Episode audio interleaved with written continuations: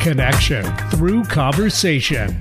Join self-described conversationalist Stacy Heller as she talks with guests about topics and ideas that are sometimes informational, sometimes inspirational, and always entertaining on Stacy Connects. Hey everybody, welcome to Stacy Connects. I am your host, Stacy Heller. A reminder that at its heart, this show is about making connections through conversation, asking questions instead of making assumptions, and about engaging with the elephant in any room.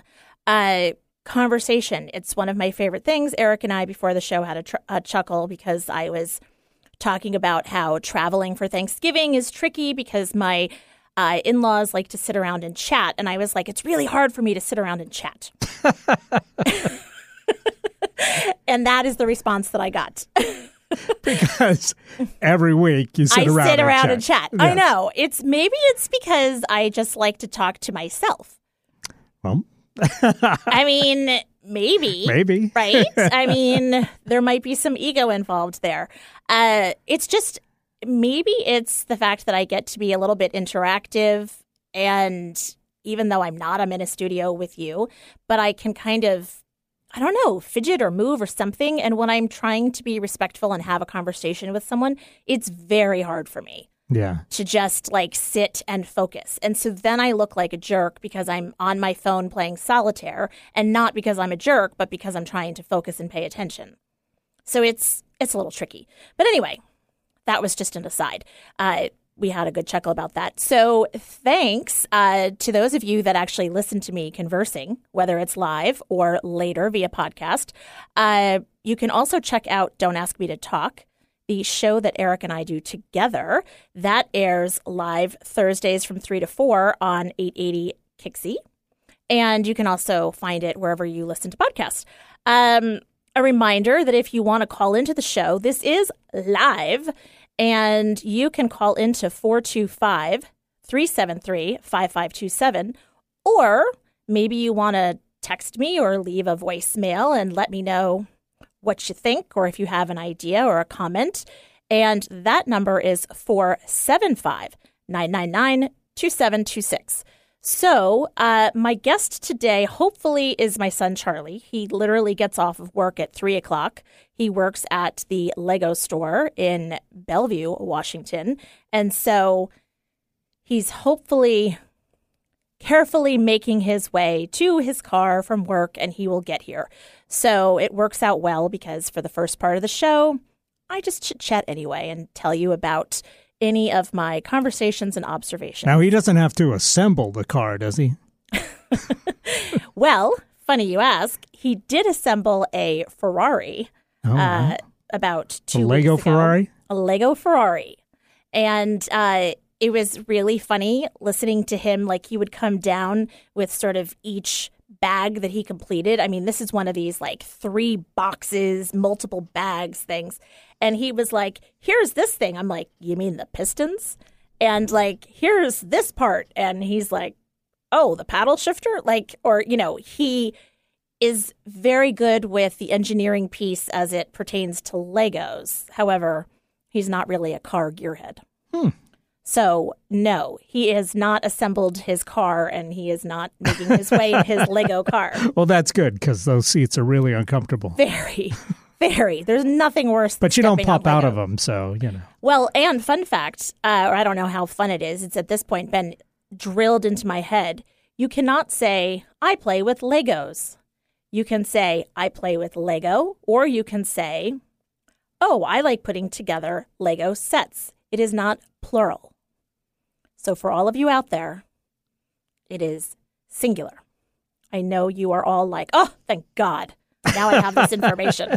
I don't think anybody's going to change uh, the way they say it. 100% not, especially when you are, uh, It was always Legos when I was growing up, so of course. And then when you step on them because your kids have left them out and, you know, you're like expletive, expletive, yes, expletive. Legos. Right. and then insert child's name there as well. Right. Yeah. So anyway, so we'll see what time he gets here. But uh, So, first of all, hi, mom. I think mom is listening. Maybe Mary, Jay. She is actually leaving Minnesota tomorrow to head back home for a little bit before she descends upon the West Coast to visit me. Uh, she's had an awesome time hanging out with Katie and Ryan and their two freaking adorable sons, Wyatt and Ford. Um, so, thanks for listening, mom. And, you know, I miss the rest of the glop. Uh, okay conversations, observations. So, as I mentioned last week, I spent Thanksgiving in Rhode Island. And once again, I am struck by the difference between East Coast living and West Coast living.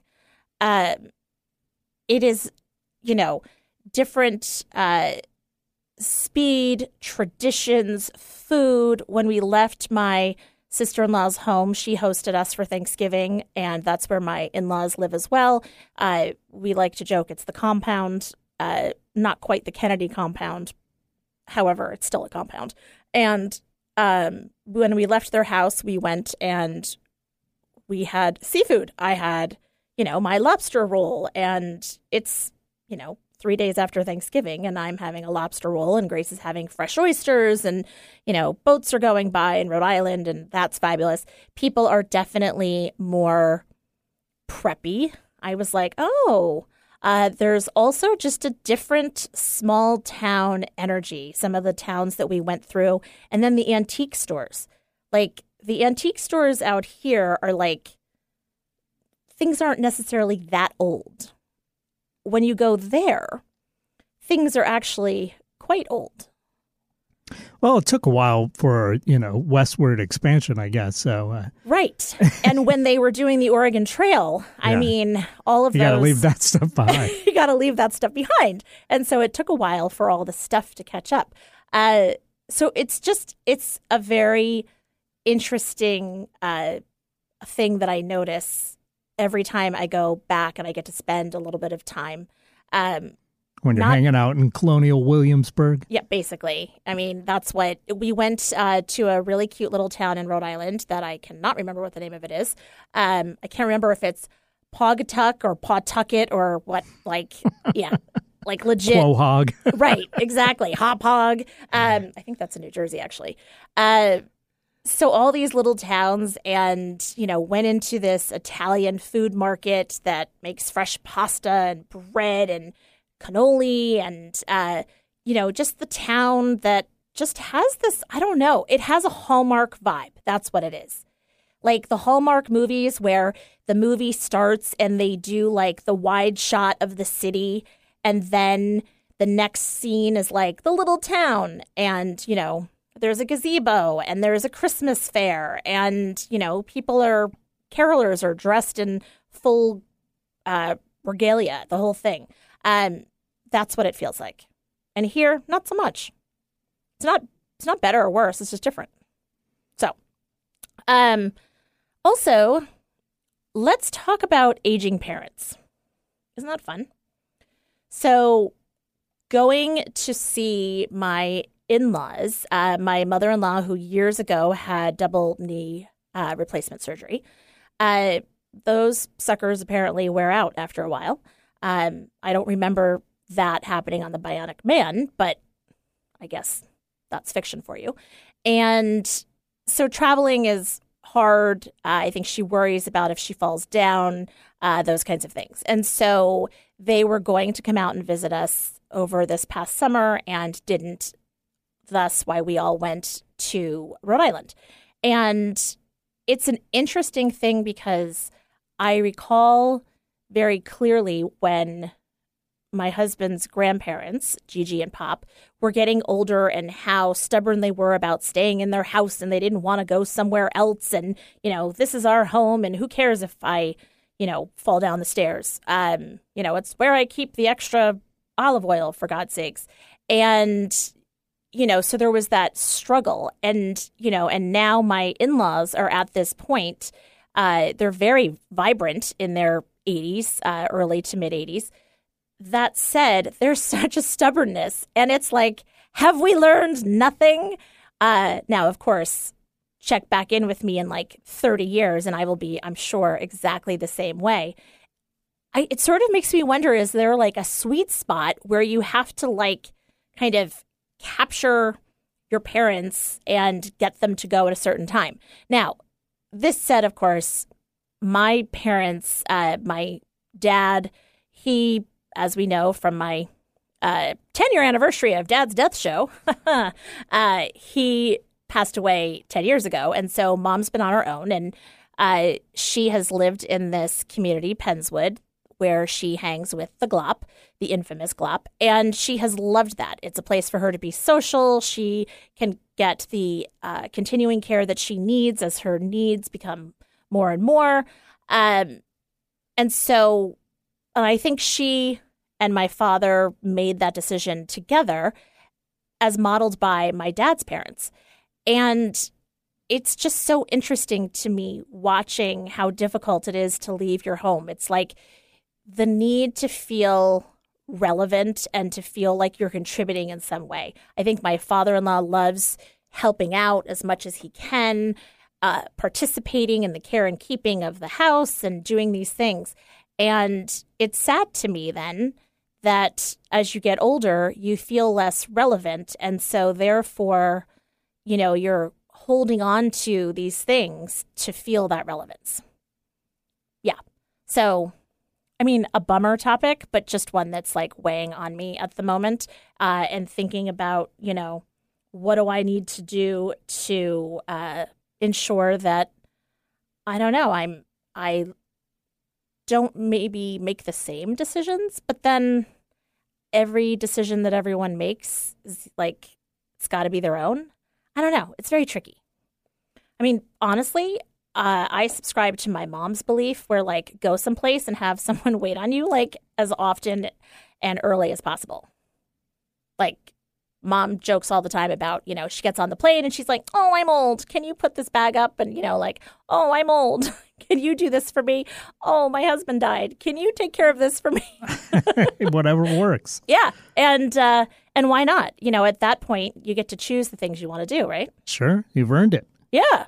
So, um, I'm I'm relying on uh, either clone parts or robot robot parts uh, to uh, make sure that I, I'm able to do that stuff because I, I can't ask anybody for for help. I know you're not good about asking problem. for. Yeah. you're gonna have to work on this Yes. because, uh, like, Gertie is not gonna be able to do some things for you. Sadly, at, at that point, Gertie will have passed unless we get dog robot parts to keep her going. Which fingers crossed. Yeah, well, right there you go. You sound like Pete, who has like he is like I am not going to be cremated nor buried. I'm going to be frozen because I know the day after I die, they will come out with some technology that will let me live forever. I'm like, why would you want to live forever? I don't know. Anyway, That's a good question. Okay, so my last thing that I want to talk about. Okay, on the plane home, I saw the best movie. Eric, have you seen Marcel the Shell with shoes on? no. Okay. Obviously, it sounds totally random, and it is. I had heard about it because I listened to the podcast Smartless. And on Smartless, one of the guests that was on the show is Jenny Slate, and she helped to conceive of this character, Marcel, and she also voices the character. And they made like a a mockumentary about this uh, little shell that lived in a house and had befriended an amateur filmmaker. And it's Marcel talking about his life and how he misses his family and, you know, uh, the couple that lived in the house, um, something happened. And so he thinks that all of the his family and community were abruptly taken away when they moved out. He thinks they're in the sock drawer, like this very cute thing. And this amateur filmmaker is putting these videos up, and people fall in love with Marcel. And um, and then he's on. 60, Now this is a movie for kids, right? No! Is it? It's I mean, it can be, but like animated. it's like uh, claymation almost. Okay. But it's like claymation mixed with like, you know, basically only Marcel is the claymation and his grandmother. Okay, Um, so live action with live action, yes. animated. Okay. And it is like so philosophical. Like Marcel is the wisest little shell ever. He gets to be on 60 Minutes with his hero, Lesley Stahl. And literally, the 60 Minutes crew is featured in this mockumentary. Uh, and at the end, he has this thing that he says. And I was like, this is so philosophical. He goes to, uh, I'm not going to give it away, but at the end of the movie, he goes to this particular space that he likes and that brings him like peace and whatever. And he talks about how um, the wind goes through his shell and the sound that it makes. Um, and it was like, he says something like, it connected me with how I felt right uh, with everything because if I wasn't there, the sound never would exist. And I felt like everything was in pieces. And then I stood there, and suddenly we were one large instrument. Um, and then at the end, he says, It reminds me I'm not just one separate piece rattling around in this place, but that I am part of a whole, and I truly enjoy the sound of myself connected to everything. I'm on the plane with my Cheez Its, extra toasty, like bawling about Marcel the Shell with shoes on. So Something about being up that high also, I think, makes us, you know, a little extra sensitive. I know that I've like kind of teared up at uh, stuff that I wouldn't normally tear it up to watching, uh, you know, in flight entertainment. Although, last thing I watched on a, a lengthy flight when they had the in flight entertainment was the, uh, Chernobyl Chernobyl series. So Oh. you know, it's Oh. a completely different vibe, but but Oh, still, you know, Eric. you, you find yourself tearing up over like Well, I stuff mean- uh, more when you're in the air in that you know in that position rather than Well, it's weird because you're alone. Like we were on a Delta flight, and so you have the you know in seat entertainment, and you can pick whatever you want. And it's like being in your car, and you know, like by the way, if you pick your nose while you're driving, people see it. Like you're not as insulated as you think you right. are. No, you're when, all alone together. right. And so you know, watching this, I'm like. and you know I'm just sort of like, does anybody notice that I'm tearing up about this claymation shell? So I highly recommend it. It is very well done. It is very sweet. It is worth the watch. Um, and it's like, it's funny at times. I don't know. It, it has a 99% on Rotten Tomatoes. All right. Well, it's on my list now. There you go. And the the Chernobyl uh, series, by the way, very very good. No doubt. But like, Depressing as all get out, but very compelling. dude, you gotta, you gotta be cheerier with your choices. well, you know, it was it was a long flight, so I had enough time to watch the whole series. Okay. But still, Then I put on some fluff after that. Okay, good. You need some fluff in your life. Oh my gosh. I mean, you know, everyone should probably watch the documentary or series about Chernobyl. We should all know, like, you know, lessons and all that. But still, come on, man. All right. uh, my Stacyism for this week. So uh, this one is a little belated. I had something happened when I was in Italy, a good something. I was it was the first night that we had arrived. We're hanging out on the rooftop bar. Uh, we had gone out to dinner and then no, I think this was before we went out to dinner. Yep, before we went out to dinner. We were having a drink. We're tired, we're hanging out. I didn't know what I wanted and the waiter when I was uh, saying that I wanted to have something sweet, but I didn't want like a big dessert and whatever, he said two words to me that I was like, this is like the ultimate that you want anybody to say to you. And those two words were simply, tell me. Now, of course, he said it in like an Italian accent and he was kind of cute. So there was that. Uh, but just this, like, tell me and like explain it. Tell me what you want. Communicate with me. Uh, you know, and then let me see what I can do.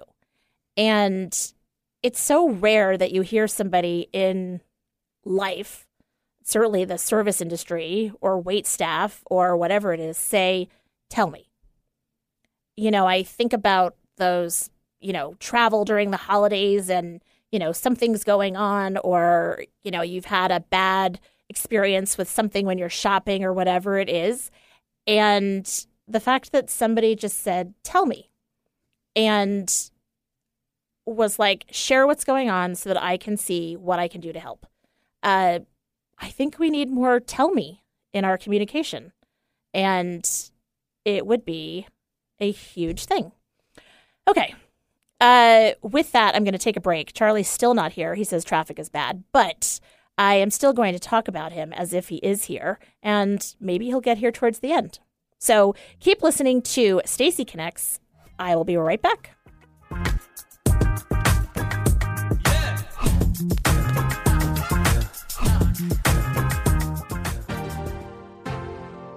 Do you feel challenged by the thought of getting ready every day? Want to make a great first impression, but don't feel your wardrobe represents who you really are? Does the thought of trying to find great clothing that fits your body and lifestyle have you overwhelmed? Michael Bruce Image Consulting is a premier image consulting company that can help you get your style back on track. Contact them at michaelbruceimageconsulting.com or call them at 425 214 4155 and start that conversation today. Stacy Connects. It's not just my business, it's my superpower. Whether you need the right tone and messaging for a new venture or you've plateaued with your current one, I can help. I connect clients with themselves and their potential. Then I identify unique solutions that translate your brand into messaging that connects your target audience with your business. Go to stacyconnects.com to connect with me and your messaging. Find out the latest about your favorite shows on Alternative Talk 1150. Check out 1150kknw.com.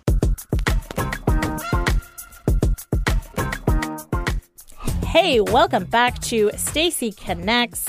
If you have a comment or a question or an idea, maybe you want to be a guest, don't forget you can text or leave a voicemail at 475 999 2726. Uh, you can also send me a DM through my Instagram, which is Stacy Talks.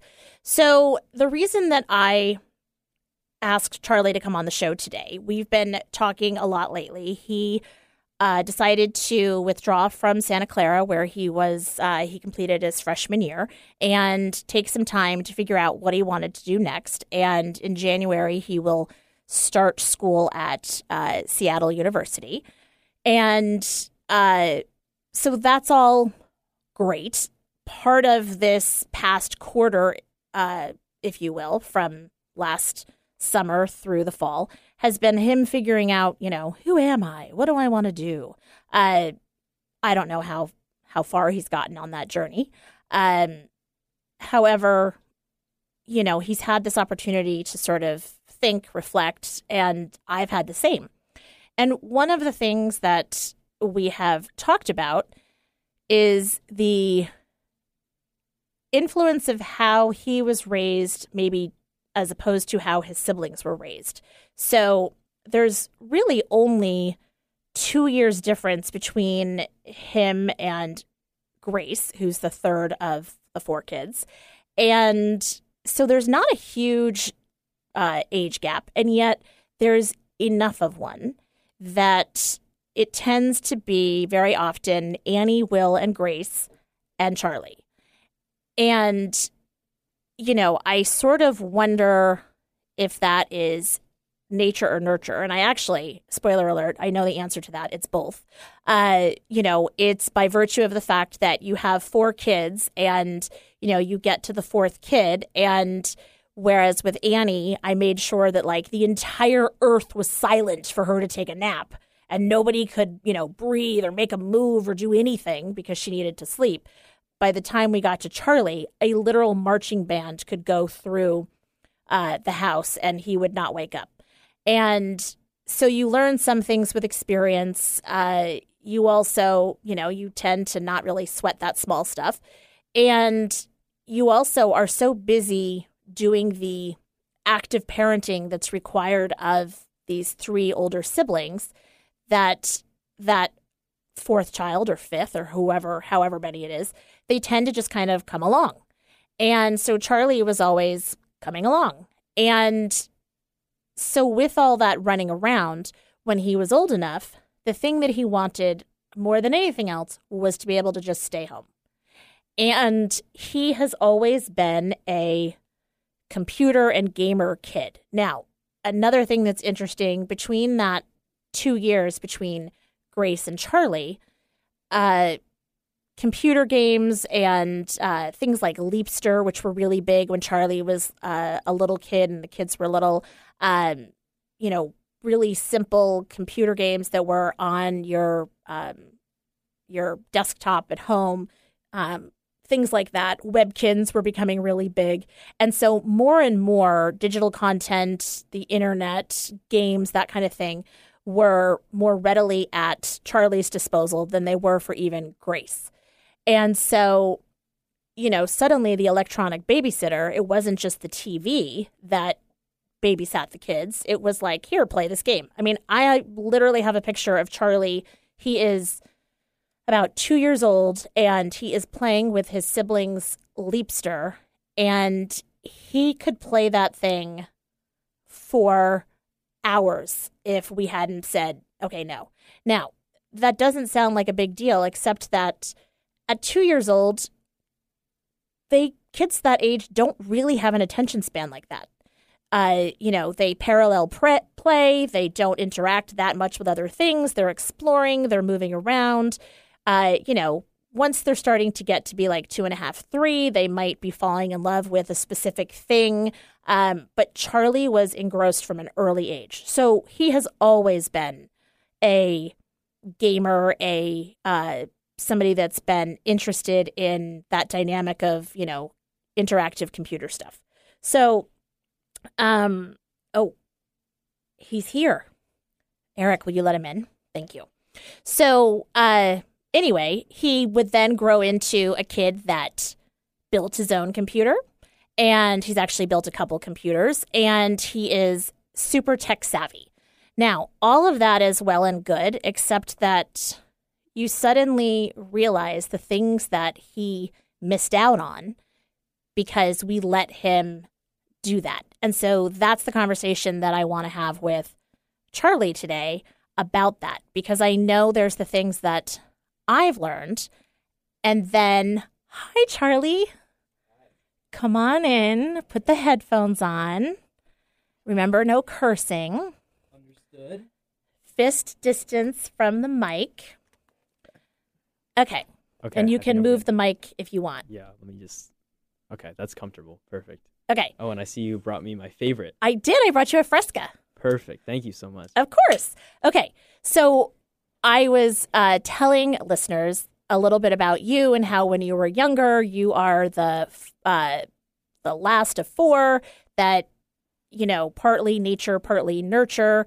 Uh, you were always kind of like having to tag along because older siblings were doing stuff, and that you really wanted nothing more in the world than to be able to stay at home and hang out, play computer games. And I was saying, I literally have a picture of you at two years old playing a leapster on Uncle Peter's stomach at the this holidays. true. I remember a lot of good Leapster games. Shout out to Sonic Pinball on Leapster. if anybody ever played that, I think I might have been the only person to ever play that game. Well, so I you and I have been, you know, as you've taken this quarter off from school, we've been having some interesting conversations then about you know, the good and bad of you being somebody that is a gamer or that is like had access to the internet and those kinds of things. So I was saying that, you know, um it's partly obviously how you are and what your interests are. Mhm. Um, probably a little bit of that ADHD, the hyper focus that you have. Mhm. Um, and then there's also the nurture, you know, uh, with having three other kids that were so busy, and you were like, I'll just sit here quietly and play this. It was like, awesome, great. Right. And yet, with that, I'm like, hmm, I have some regrets about that. Um, in terms of like breaking my own rule, which, you know, of all my Stacyisms, like the, you know, the 10 commandments, if you will, that I have, and I think I'm up to like a thousand. Um, the number one golden rule for me is do the work. And mm-hmm. that means for parents, like, do the work. Yes, you're going to have to ask your kids if they wash their hands after they went to the bathroom like a million times, but do the work.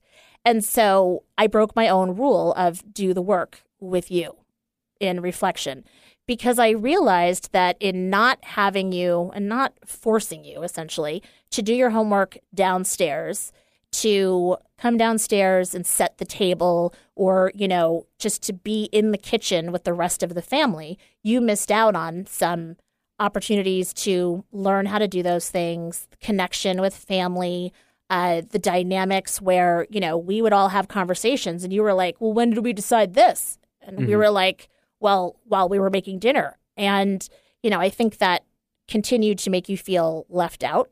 Mm-hmm. Um, and I think life skills. Um, you know, you have in the past said, well, how come you didn't teach me how to cook? And it's like, well, we didn't teach anybody how to cook. Mm-hmm. We would just say, you know, hey, help chop this and help chop that.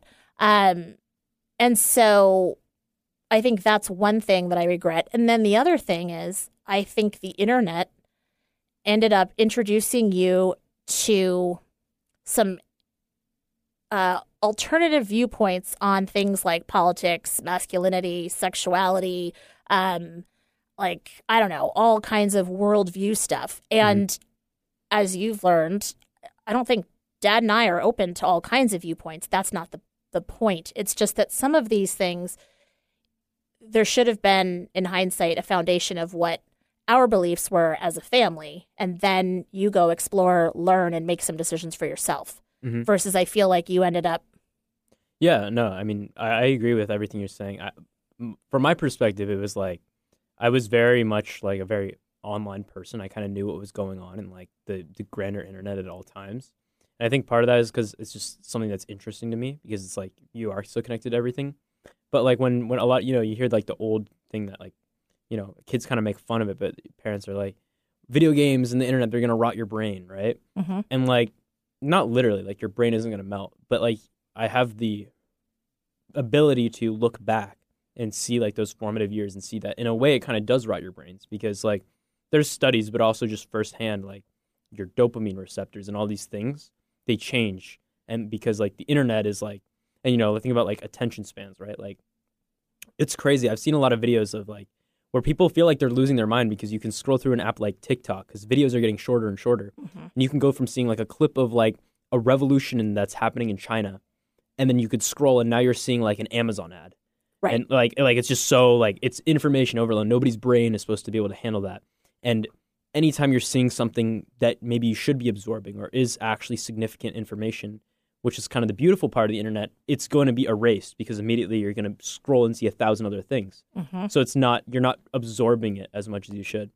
I think that's definitely the case, and like that's a, that's a big argument about um, why like parents don't like like let their kids on TikTok. Partly because the that's a, there's a whole other issue of like the algorithm of a lot of these sites, and that's where I kind of get into like the viewpoints you're talking about. Is I think a lot of it has to do with algorithms, but also just age. Like when you're impressionable, the algorithms that these things have of re- recommending, mm-hmm. it's a rabbit hole, right? Like you get you get recommended one video, and it's not very extreme, but it's somebody that's being like you think like disagreeable, mm-hmm. and then you interact with you like on it, maybe you comment it, and bam, now the algorithm remembers that, and it's going to keep showing you, and it it'll, it almost ups the extreme and when you're the content. Yeah, exactly. And when you're an impressionable, you know, kid or you know, teenager, whatever age it may be, it's really easy to let the algorithm essentially rule your your worldview because whatever you click on next, that's going to be your new opinion. You know what I mean? Right. Um.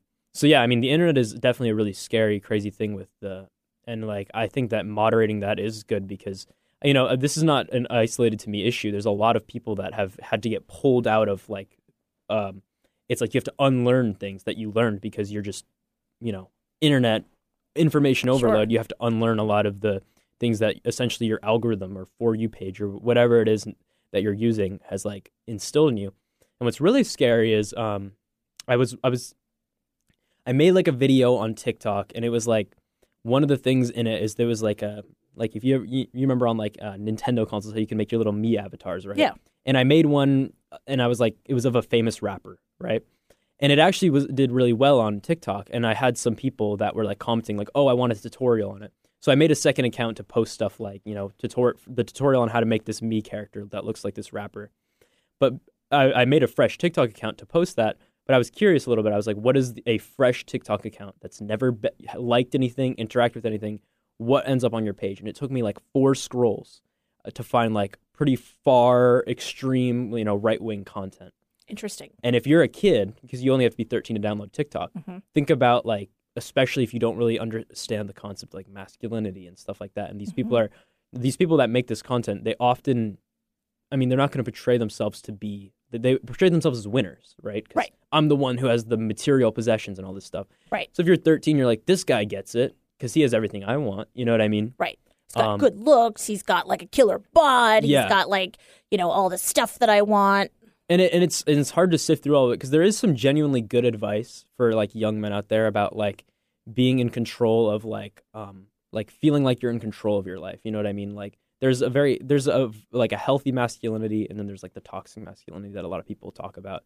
And like it's good to be in control of your financial situation. It's good to be in control of like feel like you you know, I think it's it's a good thing to keep regular exercise and a good diet because there's science that says eh, but they'll they'll say that, but then they'll throw it in with their little extreme viewpoints. So they're saying Right. things that aren't necessarily bad sometimes, but then they'll like sprinkle in some of their own like and so then you think, well, if what they're saying about, you know, exercise and all this stuff is reasonable and like, you know, it's it, it agrees with like the medical establishment, then everything else must be reasonable. Like this is just a reasonable person. And do you find that, you know, I know it's something that uh, we've talked about, like your worldview, you know, back when you were in like middle school going into high school.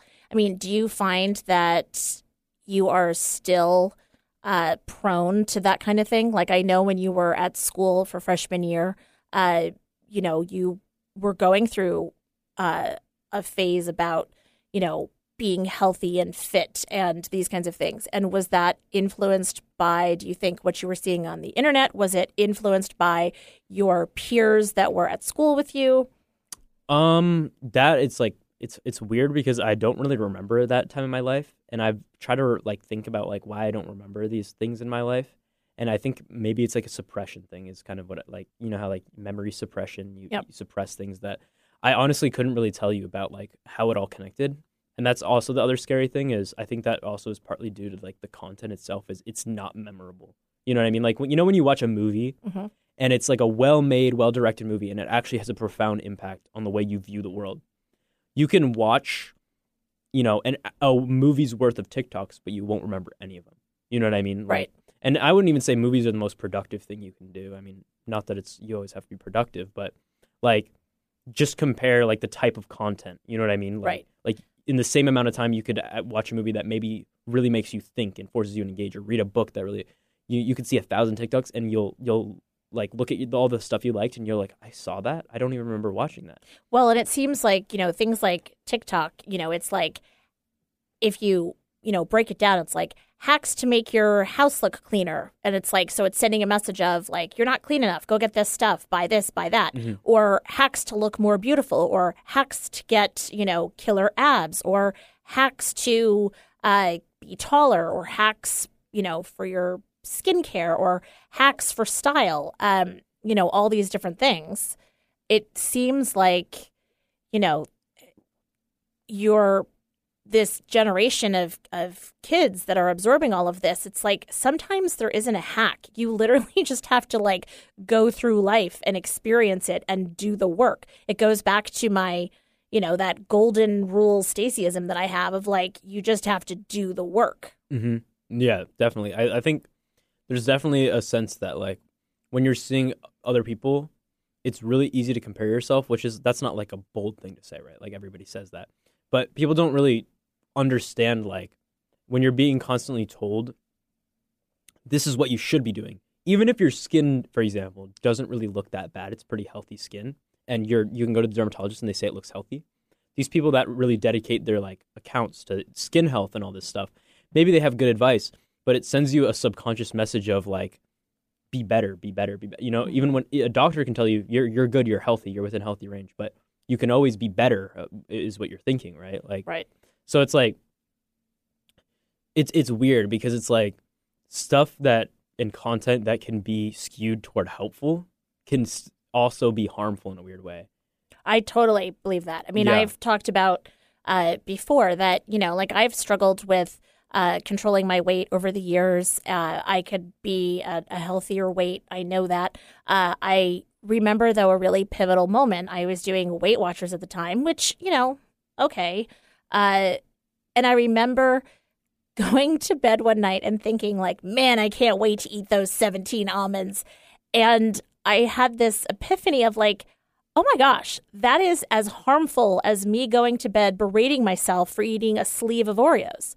Yeah, I mean, health is like a really it's a very complicated subject and a lot of people isolate health to one thing and not you know what I mean? Like health is a it's a lifestyle.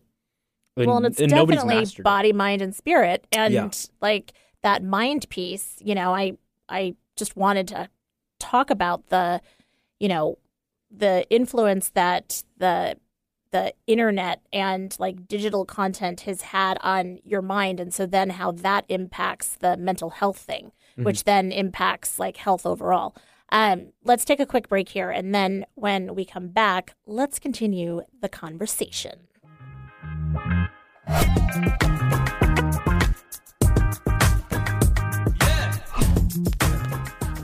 Have you ever considered working with an image consultant or stylist, but were worried about what the experience would be like? If that sounds like you, then Michael Bruce Image Consulting is here to help. They've worked with thousands of people, and many of those individuals have shared their experiences by way of style stories. Go to michaelbruceimageconsulting.com slash style stories and check out what their delighted clients have to say about their experiences. Stacy Heller is many things entertaining, yet enlightening. She's a talk show host channeling her inner Fallon. Like Winston Wolfe, she's a fixer who gets things done with style. Practical, like Dr. Ruth. Stacy isn't afraid of the uncomfortable when searching for answers. She's your biggest fan and sees your potential before you do. Most of all, Stacy Heller is a synapse who can connect impulses and ideas about your business and yourself into possibility.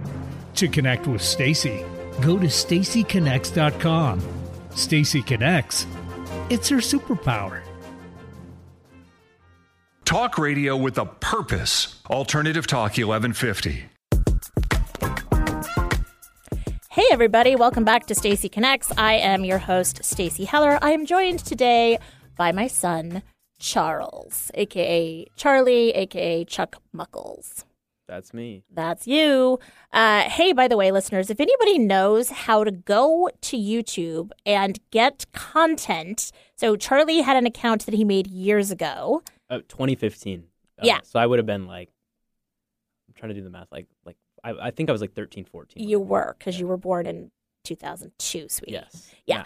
Uh, so he had this great channel and then he deleted it because, you know, it's like, eh, whatever. And so now it's probably in the YouTube vault somewhere and he would like to get that content back. So if anybody knows how to do that, uh, yeah, let I'm- me know. I, I deleted a bunch of videos. The account's still up. You can find it. It's Chuck Space Muckles. There's nothing interesting there, but um, but I deleted like so many videos because you know at the time it's like embarrassing. Like I make Minecraft videos. It's like you know people people are like that's weird. But like in hindsight, like I actually put a lot of effort into them. So I'm like trying to see if I can like And they were contact Google. Like they must be somewhere in like a server. Like they can't be permanently gone. I, I refuse to believe they're permanently Well, gone. and and now you look at things like you know some of the content that you watch now, like Critical, and like Mm-hmm. you know people that are talking about like games or how to get through levels or this kind of thing. Like you know you have always been on top of things. Um, so okay, so back to the like this is this is both a uh an episode that is sort of like a hey parents be aware um and also like you know don't berate yourself over the choices that you've made um because there's really no point and it's never too late to be engaged with your kids and to have conversations about this like an open dialogue is just so much better um and i just i realized that charlie you have always been so freaking articulate that you know, you would come home from school and you're like, I did my homework on the bus. And we would look in, you know, the family access where you can check your kids' stuff. And like everything was turned in. Your teachers all liked you. You were involved. Like your grades were good. All the things that are supposed to be the markers of, you know, is your kid doing what they're supposed to do? And so then you run out of excuses as a parent for why your kid can't go upstairs and, you know, blow off some end of the workday steam playing a game. And then the next thing you know is it's like two hours later and I've been busy with the other kids doing homework or making dinner or life. And it's like, holy cow, you've now missed out on all of this time uh, with the family and, you know, participating. Mm-hmm. Um, now, question now that I have you here. Mm-hmm. How much of that is uh, youngest kid to youngest kid? How much of that do you think is also like awareness and manipulation? Like, how do you mean? Like, Like, you know, as the youngest, I was, I always knew how to like get out of things and how to manipulate a situation so that I could do as much or little as I wanted. well, I mean, to this day, I still very much have like the minimize work, maximize output. Like, I don't know. I, I just, I, it's satisfying for me to like problem solve in that way. Um, manipulation, probably some of it there. Like, because I, I, again, I like to minimize work. I mean, I still have that to this day where I just like, I'm, I'm very much in the work smart camp, not the work hard camp. Um, Which, I mean, yeah, I mean, like, hey, it, it serves you well because I think I mean my brother he always like talks about how he's gonna write a book one day about how like laziness drives innovation, you know, and I think there's something to that because like I I had a lot of creative solutions to like get things done. Because it's I didn't want to do it, you know, like I don't know why I, I think there's like a reason I talked to like when I was when I was going to therapy a lot we had talked about how it's not uncommon for somebody with like ADHD like I have to have the smallest, maybe even like doesn't even take that much time task, be the most mundane and difficult task to do. like responding to an email or a text can be really difficult for some reason. It is brutal. I'm 100% hmm with you on this. So when you're getting like a steady flow of homework, you know, like I, I really, my brain was like, we got to do this a better way, you know? Uh, um, and sometimes, you know, you just can't get around it. You just got to power through. And that was always really tough.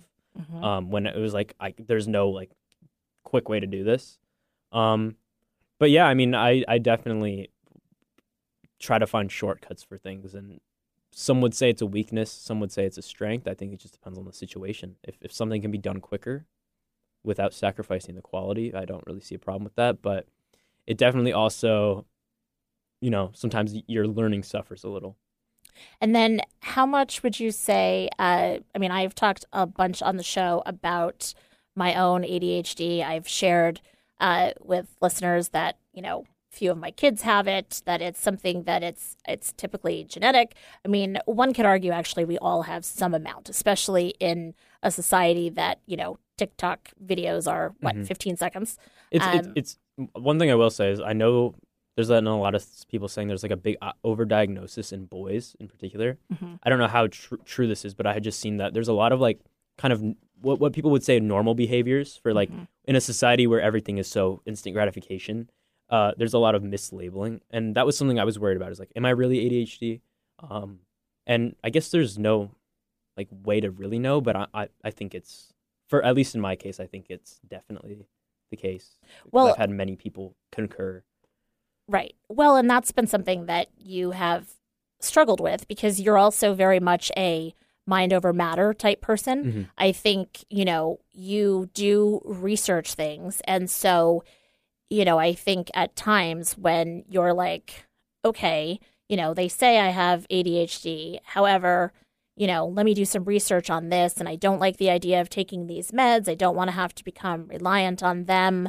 Um, you know, I don't necessarily like uh, what it does to my personality or my body or my appetite or these kinds of things. Um, you know, you challenge more than most um, people. I think like the the things that you're told, which I think is a good thing. Mm-hmm. And yet, at what point It- do you say like, "All right, Yeah, no, I mean, what you're saying is true. I guess mine is like the frame of understanding of like how I feel about me- the thing about medication is I have no problem with with people medicating themselves. For me personally, the challenge I have with it is if I I don't mind taking a little bit of medication for my mental health challenges. The main thing that I I get frustrated about is I wonder how much of my reactions and like my mental health challenges come for are actually maybe just decently reasonable reactions to a very crazy instant gratification, you know, complicated world. Mhm. You know what I mean? Like Mhm. Maybe a person should be reacting this way. And that makes it sometimes hard for me to be productive in like a traditional sense where like obviously, you know, you want somebody that can be able to finish their tasks in a job or school environment, right? Mhm. And so in that sense, like having ADHD it kind of hinders your ability. But I feel like if you take away too much of that for myself, then it's like I I feel like it's almost like turning me into a drone. It's like if mm-hmm. the standard is you get X amount of work done, and that's what people want from you. It's like take this medicine and then you'll be productive in in the way that I see fit. And I I am nervous that if I take it so much to where I'm like kind of numb to like my my you know like just zoned in on the task and everything is that too taking too much away of, of myself and my like semi reasonable reaction because it's never been like I don't think my reactions with some exceptions like I I would get panic attacks and that kind of thing but like Well, that's other mental health issues. yeah that's a that's a whole separate thing right but like um I don't know it, it's kind of hard to explain but do you kind of get what I mean where it's no, I totally, I totally do. And you know, and everybody has to make a decision for themselves about what they're comfortable with, and you know, like how much of a certain med they take, and you know, how do they feel. I know the girls have changed up their meds before because they're like, okay, turns out I do need to take something. Uh, so I'm just going to turn down the volume, or I'm going to try something different, or whatever it is. Uh, but you know, I think searching for answers and you know exploring those things are good uh and yet you know i think that it's the that this generation of the echo chamber and the internet and you know i know you and i have talked in the past about how like you would get something in your head and you would find all of this information to support it however i can also like have a view and find information to support it like the mm-hmm. internet has everything out there there's a term that a lot of people use. It's like it's kind of like people call each other it kind of to make fun of them, but it's called chronically online. And it's when their like opinions or takes are like they're so like internet influenced and based that it's like if, if you met this person in real life, they would sound just like what are you even talking about? You know what right I mean? right So that's the challenge, right? Is I mean, a part of it is because I was spending so much time on the internet, but also because I wasn't spending any time outside. And the outside world and with your friends is a good influence. Obviously, as long as they're good friends and they treat you, res- but like it's good to go, literally go outside. Like you Right. know what I mean? Because you when you're only getting opinions from the internet, where the internet is such an extreme place, everybody's throwing all these things at you. You get become chronically online. Is is like, quite literally like chronically online. All of your opinions are from the internet. Where it's like when you go out in reality, nobody really has these opinions, or most reasonable like people are somewhere in between. You know what I mean? Like right so. So I remember when, you know, you'd go to PTA parenting things and they would talk about like, you know, the addiction of these things. Would you say that it is an addiction or would you say it's an indoctrination? I would say it for me personally. I can only speak for myself.